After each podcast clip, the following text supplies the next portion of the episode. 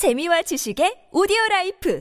팟빵 안녕하세요. 군사도폭입니다. 우크라이나군의 헤르선주에 드네프르강 이북 지역을 모두 장악한 지 얼마나 되었다고 벌써 드네프르강 이남 지역에 대한 상륙 작전을 전격 시도하는 두 개의 영상이 공개되었습니다. 하나는 야간에 여러 소형 고속정과 보트 등을 동원해 우크라이나 해병대 및 특수부대 전력이 드네프르 강을 건너 강 이남 지역으로 상륙을 시도하는 영상인데 영상 속에서만 최소 3대 이상의 보트가 식별되었는데요. 또 다른 하나 영상은 대낮에 우크라이나 해병대 전력의 상륙 작전 장면을 담고 있는데 야간 작전 때보다 더욱 많은 전력이 본격적으로 상륙 상륙 작전을 감행하기 위해 강을 건너는 모습을 볼 수 있습니다. 이 같은 우크라이나군의 상륙 작전은 드네프르강 이남에서 대규모의 포병 전력과 본격적인 방어 전력을 대기시키고 있는 러시아군의 예상과는 전혀 다른 곳에서 일어났는데요. 헤르손이 우크라이나군에 의해 탈환된 직후 러시아군이 드네프르강 이남 지역에서 방어선을 새로 구축했기 때문입니다. 드네프르강 이북 지역에서 살아남은 러시아군 병력이 강을 건너오면서 드네프르강의 남쪽 강안을 따라 1차 방어선을 길게 구축했습니다. 이 새로운 전선이 드네프르강 이남의 1차 러시아군 방어선이 된 상태이며 러시아 군의 2차 방어선 또한 크게 축소되었는데요. 이에 따라 병력에 여유가 생긴 러시아군은 남는 다수의 예비대 병력을 멜리토폴 전선과 동부 전선으로 이동시키고 있는 중입니다. 그러나 이 새로운 1차 러시아군 방어선에 치명적인 빈틈이 있습니다. 지도상으로도 쉽게 식별되는 드네프르강 이남의 킨반 반도에 배치되어 있던 러시아군이 완전히 빠져버리면서 우크라이나군이 상륙 작전을 통해 침투하기 아주 적절한 빈틈이 생겼는데요. 우크라이나군은 벌써부터 러시아군의 방어가 취약한 서쪽과 동쪽 양면에서 들이쳐 드네프르강 이남 지역에서 필사적으로 최 최후의 저항을 시도하는 러시아군을 크게 둘러싸 또 한 번 완전히 포위해 섬멸하려는 과감한 작전을 실행하고 있습니다. 그 작전의 세부적인 내용은 어떤 것이며 자포리자 전선의 탈환과 크림반도까지 내다보는 우크라이나군의 포위 섬멸전은 성공할 수 있을까요? 전문가는 아니지만 해당 분야의 정보를 조사 정리했습니다. 본의 아니게 틀린 부분이 있을 수 있다는 점 양해해 주시면 감사하겠습니다. 현지 시각 11월 11일을 기점으로 헤르선주의 드네프르강 이북 지역 전체를 탈환한 우크라이나군이 이제는 강 너머 이남 지역의 러시아군을 전면 포위해 섬멸하기 위한 대담한 작전을 실행 중입니다. 현지 시각 11월 13일 여러 OSINT 보도에 따르면 우크라이나군은 일반 선박이나 고속 기동이 가능한 소형 보트 등을 이용해 헤르손주 서쪽 끝부분에서 강을 건너 상륙 작전을 감행했는데요. 최근 방어선이 재편된 드네프르강 이남 헤르손주의 서쪽 끝부분 러시아군의 방어선이 완전히 비어버린 킨번 반도의 빌로베르치아 스비아토슬라바 국립공원의 동쪽 일대에 우크라이나군 병력들이 상륙했습니다. 앞서 보여드린 두 개의 영상은 바로 이 킨번 반도의 상륙 작전을 감행하는 우크라이나 해병대 병력과 특수부대 전력들이 실제로 약 8km 폭의 강을 건너 건너는 영상인데요. 지난 11월 10일 러시아군 방어 전력이 텅 비어 있는 이 킨번 반도 일대에는 우크라이나군의 특수부대 전력이 투입되어 얼마 되지 않는 러시아군의 포병 부대와 경비 전력을 박살내고 무인기 운용 기지를 초토화시켰습니다.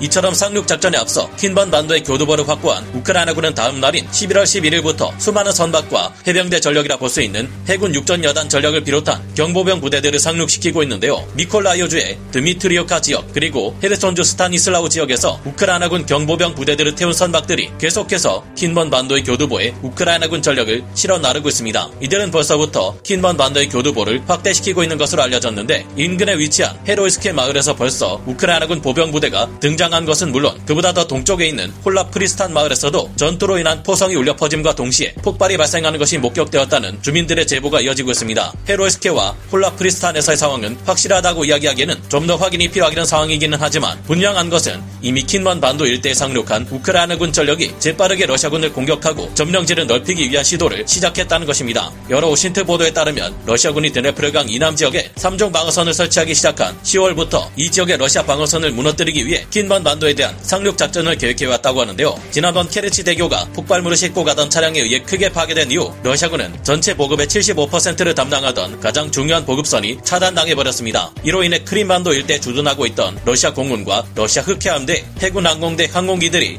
활동하기 어려워졌는데요. 이들에 대한 연료가 공급되지 않게 되자 러시아의 공중 타격 전력들은 활동이 극히 제약되기 시작했고 여기에 당초 계획과 달리 전쟁이 너무 길어지면서 특히 짧은 수명을 가진 러시아 항공기들의 엔진 문제와 서방의 제재로 인해 공급될 수 없게 된 부품 문제들이 한꺼번에 불거지면서 러시아 공군은 눈에 띄게 줄어든 출격 횟수를 보이기 시작했습니다. 사실상 서방으로부터 더욱 강력한 전투기와 이에서 운용하는 첨단 무기들을 통합하게 된 우크라이나군은 그 막강했던 러시아 공군을 밀어내고 제공권을 장악했는데요. 이에 더해 우크라이나군은 미콜라 미콜라이우 지역에 지대함 미사일 발사 수단들을 대거 전진 배치시켰습니다. 이렇게 되자 이제는 크림반도 세바스토폴에 주둔하고 있던 러시아 해군 흑해함대 전체의 작전이 어려워져 버렸는데요. 이전에 소개드린 것처럼 10월 29일에는 아예 우크라이나 공격 드론들이 흑해함대 본거지인 세바스토폴을 급습해 흑해함대의 두 번째 기함인 어드미럴 마카로프함을 비롯해 러시아 해군의 함정들과 항구에 치명적인 타격을 안겼습니다. 결국 이 같은 우크라이나군의 공격에 의해 러시아 해군 또한 흑해에서 제해권을 잃게 되었고 세바스토폴 항구를 벗어나 활동하는 흑해함대 함정은 자취를 감추게 되었 는데요. 이 때문인지 지난 10월 말에는 우크라이나 해군의 유일한 상륙함이자 다연장 로켓 자체 무장을 갖춘 유리 올레피렌코함이 킨번 반도와 멀지 않은 헤르손강 하구 지역에 나타나 러시아군 포병부대에게 수십 발의 로켓 공격을 가하고 유유히 사라지기도 했습니다. 알고 보니 이 모든 것이 연결되어 헤르손 탈환 그리고 드네프르강 이북에 대한 우크라이나군의 공격 계획으로 이어지는 큰 그림이었습니다. 11월 초까지만 해도 러시아군은 킨번 반도의 전투 예비군과 징집병 소수를 배치하고 콘크리트 방어 진지들도 구축해 두고 있었지만 이들은 강 건너 에서 날아오는 우크라이나군의 장거리 포격으로 별다른 활약을 하기 어려운 상태였는데요. 현재 상황에서 러시아군은 우크라이나군이 대놓고 킨번 반도에 대한 공격을 포병 전력 및 항공 전력, 지대함 미사일 발사대 등으로 공격해대고 상륙 작전으로 병력을 진격시킨다 해도 러시아군 입장에서는 막을 방도가 없습니다. 현재 미콜라이우 지역에 주둔하고 있는 우크라이나군 포병의 사정거리에 킨번 반도 지역이 포함되며 우크라이나군은 이곳에 항공기를 통해 공수 여단을 투입시킬 수도 있습니다. 러시아군도 킨번 반도를 방어하기 위해 움직이겠지만 미콜라이우 지역에 우크라이나군 포병이 M777 견인 곡사포 및 M142 하이마스 다연장 로켓 등의 포격을 통해 아군의 상륙 작전을 엄호하고 공수 여단 및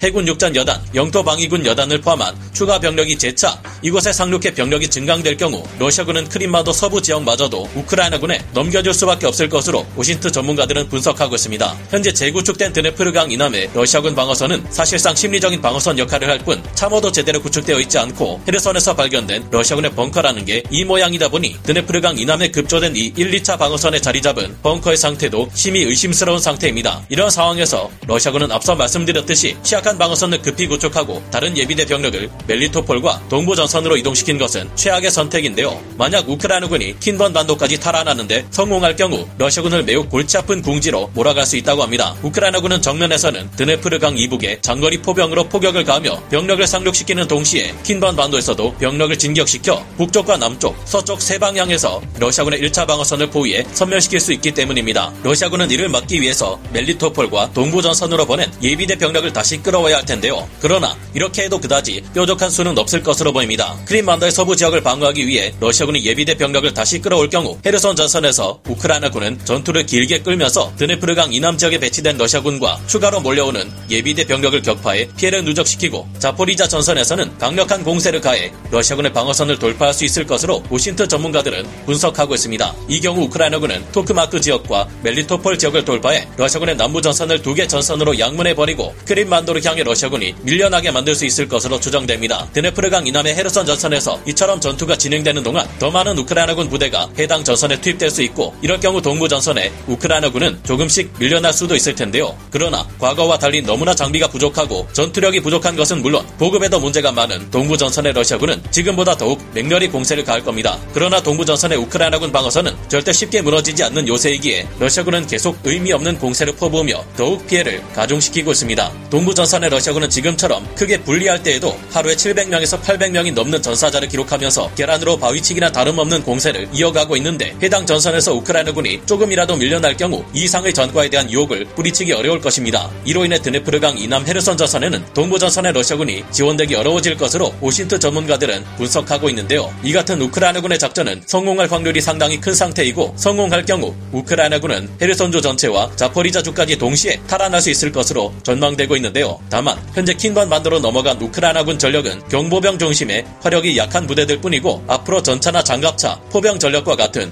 무거운 화력 자산들을 킨반 반도로 수송하기에는 우크라이나의 상륙함 전력이나 해군 전력이 너무 부족해 이를 어떻게 해결할 것인지가 의문입니다. 우크라이나군이 중장갑 장비들을 드네프르강 이남 지역에 효과적으로 수송할 수 있는 효과적인 수단을 하루빨리 찾을 수 있기를 바라봅 니다. 오늘 군사 돋보기 역사 마치고요. 다음 시간에 다시 돌아오겠습니다. 감사합니다. 영상을 재밌게 보셨다면 구독, 좋아요, 알림 설정 부탁드리겠습니다.